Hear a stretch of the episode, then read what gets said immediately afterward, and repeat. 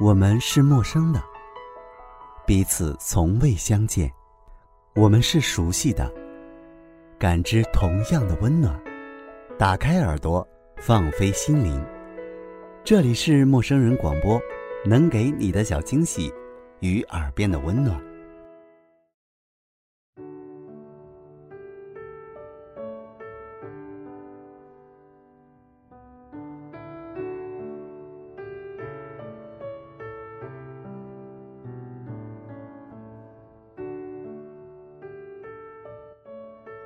亲爱的听众朋友，这里是陌生人广播，能给你的小惊喜与耳边的温暖。我是主播小明，在深圳向您问好。今天我为您带来的这篇文章是选自雪小禅的青春爱情小说集《无声戏》中的一段故事。亲爱的小冉。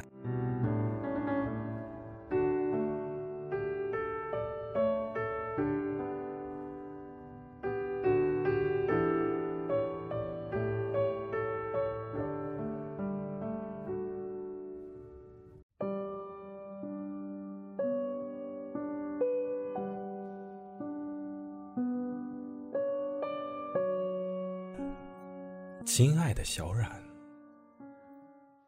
小冉人缘不好，所有女生都讨厌她。她们说她的坏话，然后冷落她。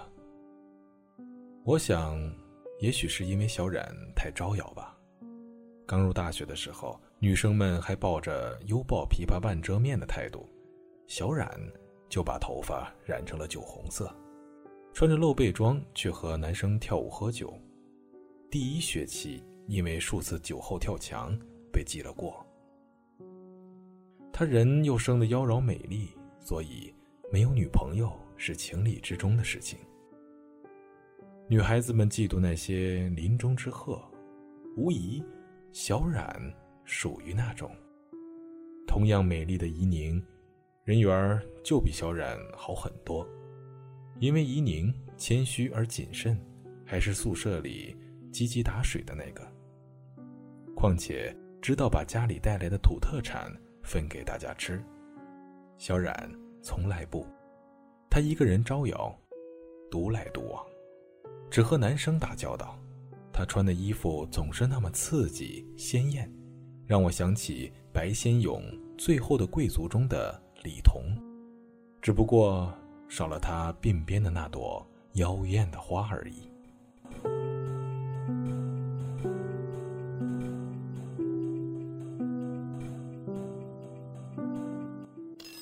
第一次看到小冉是在大教室，临开课的几分钟，我听到他给一个男生唱歌听，什么词儿听不清，那是堂大课，好几个系的人都来听。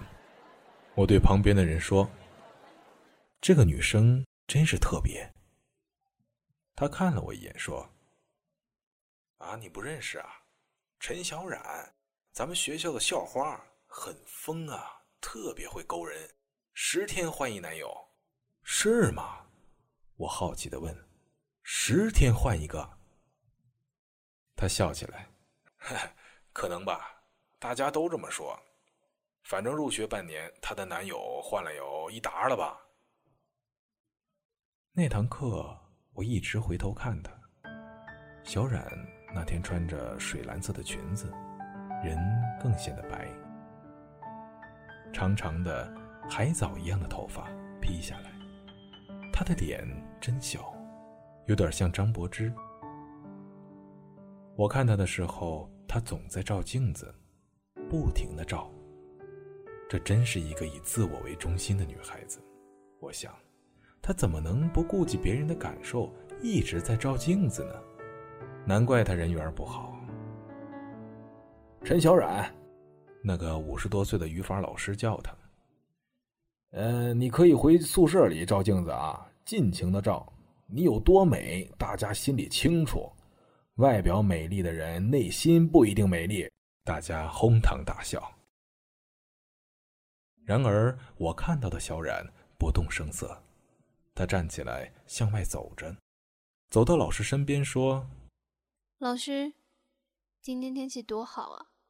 你看看外面，树都绿了。”老师气得脸都白了。小冉出了门，她向春天走去。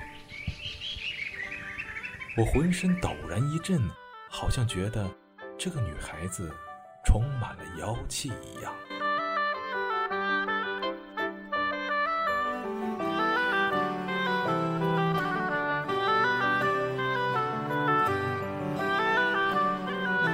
接下来的日子，我常常会去女生楼下等待小冉。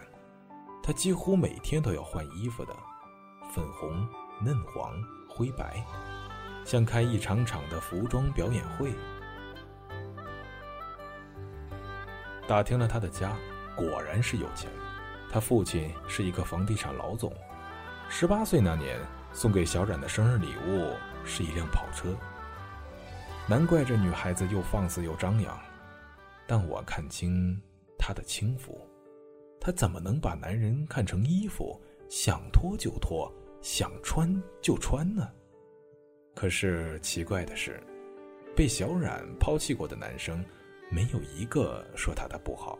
我们宿舍的小梁和小冉好过，他说，小冉什么都好，可就是眼睛太瘆人，让人感觉到害怕。他总好像心思不在你这儿，让你感觉到他在爱着你，那种游移和飘渺，非常空灵。这种说法让我十分迷恋起来。小冉，到底是一个怎样的女子啊？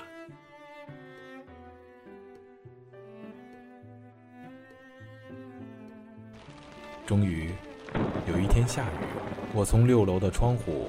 向外望，我看到了小冉，她一个人站在雨中发呆，一件紫色的裙子裹住了她曼妙的身体。一瞬间，就是一瞬间，我发现自己爱上了她。她为什么不打伞？她为什么要一个人去淋雨？她肯定是故意的。我也没有打伞，我跑向操场，站在小冉面前。小冉，我叫他，他看着我，灿然一笑，露出几百的牙齿。缓缓的，他蹲下来，捂住脸哭了。我也蹲下来，一直陪着他。他哭了很久，到最后，我看到他的身体哆嗦起来，伸出手去，我抱他，抱在了怀里。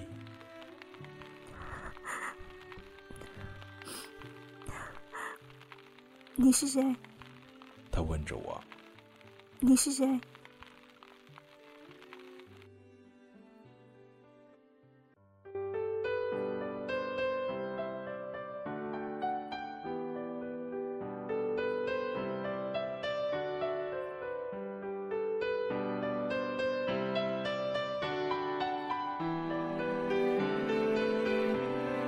我就这样陷入了小冉迷茫的眼神里。常常我牵着他的手一起去看电影，去吃碰碰凉。他坐在我的单车前，快乐的像个孩子。他还是爱换衣服，每次见我，他的衣服都是不同的。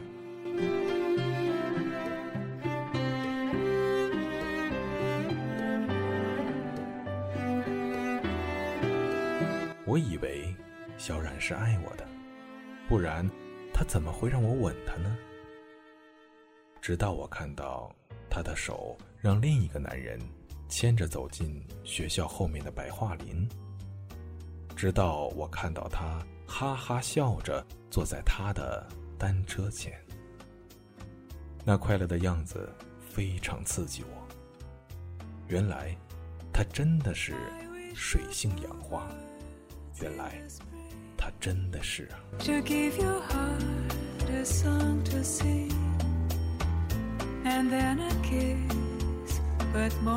在他的宿舍门口，我拦住他，抓住他的手就往外走。天又在下雨，我把他推倒在学校操场上的栏杆上，我骂：“你这个烂女人！”他居然灿烂的笑着，身上染了好多泥。他用手扶着额前的散发。笑着问我：“娄月，你说我老了会不会很难看呀？”你现在也很难看，你就是一条毒蛇，你害了很多好男人，所以你现在应该去死。我咒着他，然后转身离去。娄月，娄月，我似乎听到他在后面喊我，可我没有回头。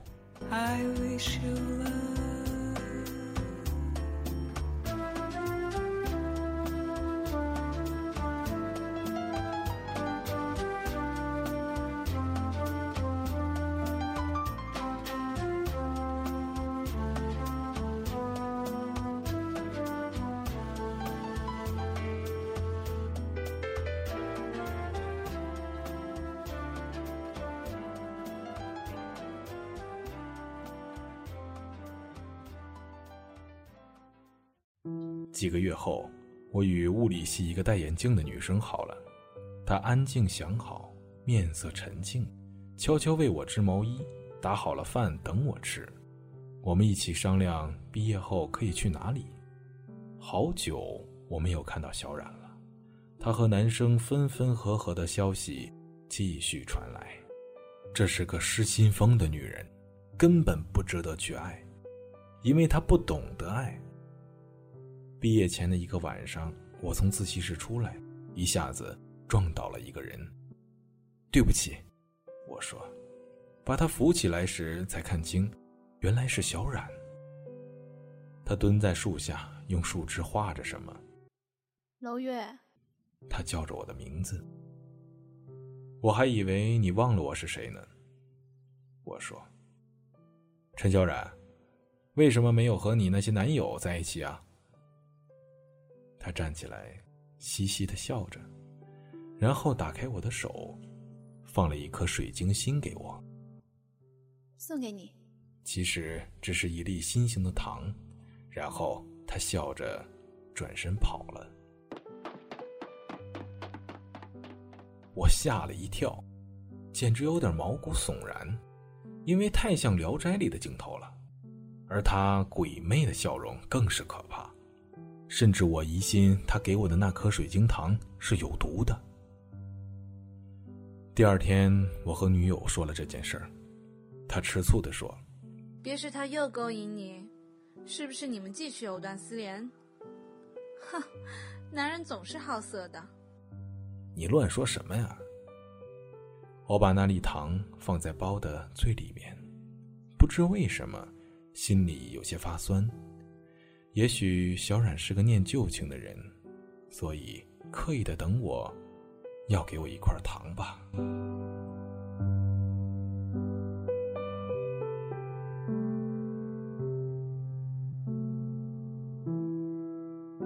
毕业的时候，我没有再见过小冉，大家说他去了英国，也有人说他回了深圳。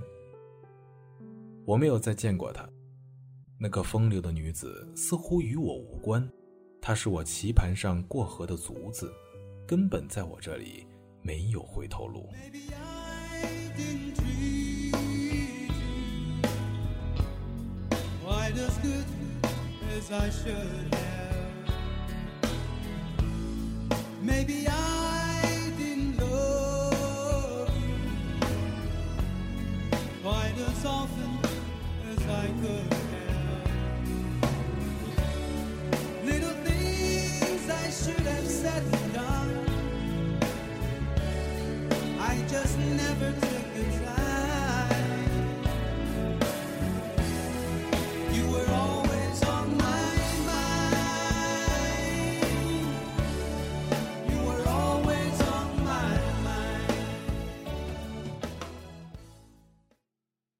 一年后，女友亦与我分手，她选择和一个海归派谈情说爱，我一怒之下考研究生，三年后得到了去英国留学的奖学金。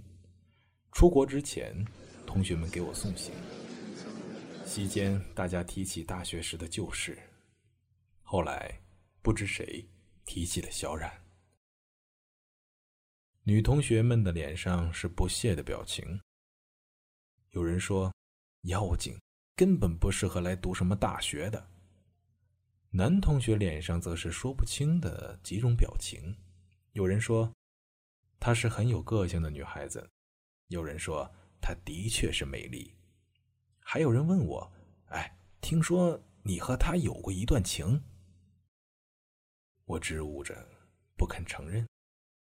这时，一直坐在角落里的一个男生忽然说：“请你们不要再说小冉的坏话了。”大家呆住，不明白他为何这样替他说话。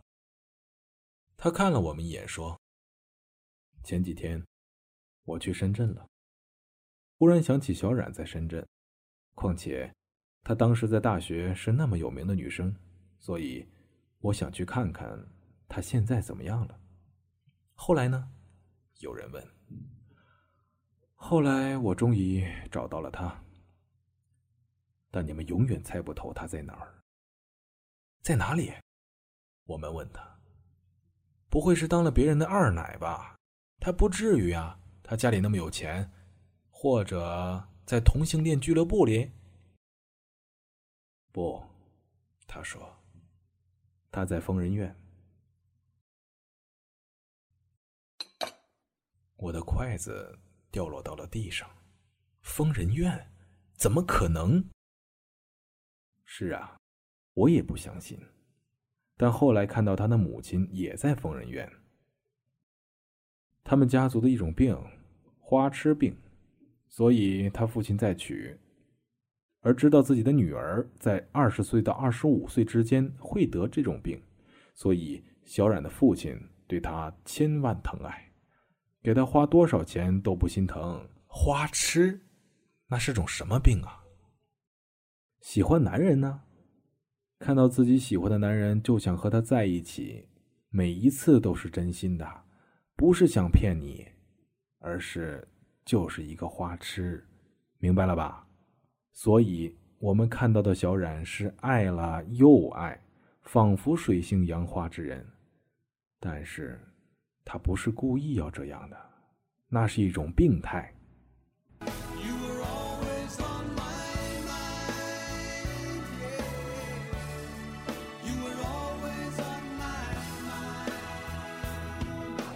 我借口去了卫生间，趴在水龙头那里冲眼睛，眼睛很疼，因为里面有眼泪。忽然，我想起那块水晶糖。那个他赠我水晶糖的夜晚是谁呢？陈小冉，为什么没有和你那些男友在一起啊？送给你。他一定是等了我好长的时间。他蹲在那里，像个孩子一样。回到家，我翻那个装东西的旧包，却怎么也找不到。我快疯了，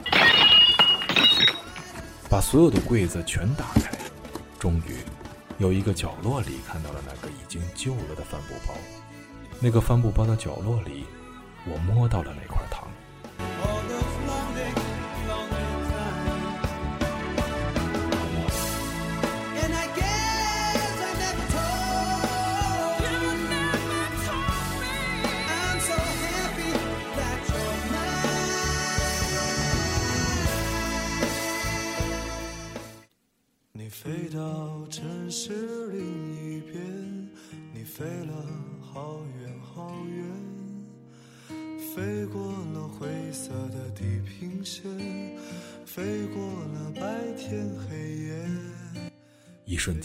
仿佛被雷击中了一样。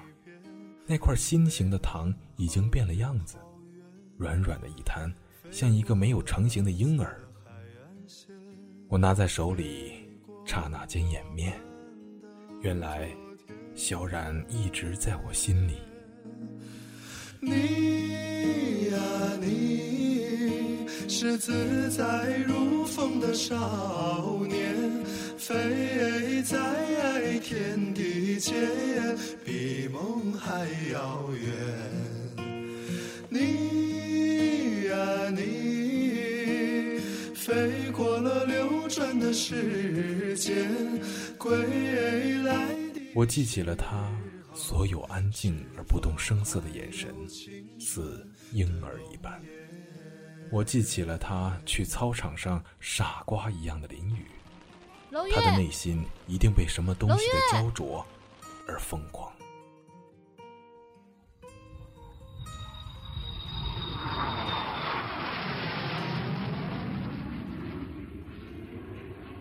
坐在英国的飞机上，我一直闭着眼睛，手里是那块变了形的心形的糖。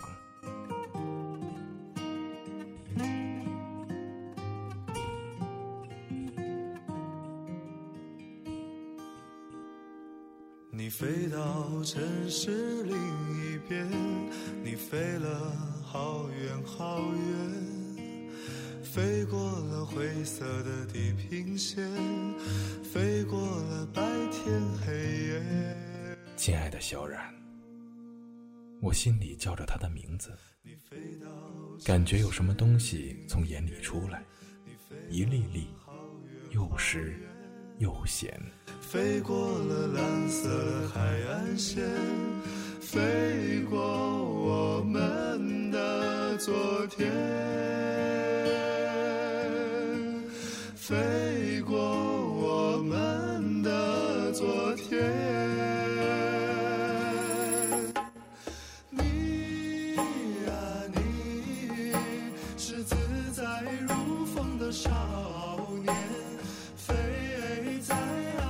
亲爱的听众朋友，这里是陌生人广播，能给你的小惊喜与耳边的温暖。本期节目策划编辑木木，主播小明，感谢您的收听，朋友们，我们下期再见。的时候，是否还有青春的荣归来的时是否还有青春的容颜？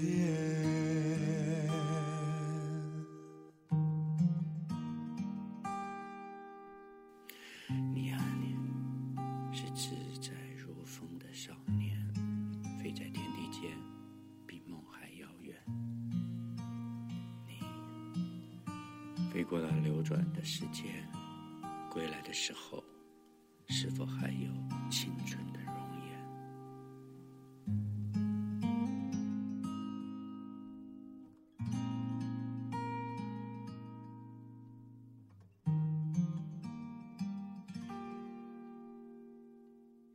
陌生人广播能给你的小惊喜与耳边的温暖。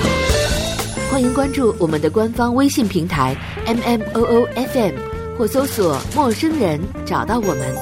如果你也想加入，我们求贤若渴，主播、策划、编辑、后期制作、活动志愿者正在招募中。播客订阅、节目下载、更多收听方式、互动参与、精彩活动、推荐投稿，以及参与到我们的节目录制，尽在陌生人官方网站 m o o f m c o m 或微信平台找到答案。欢迎关注陌生人新浪微博艾特陌生人广播，找到我们。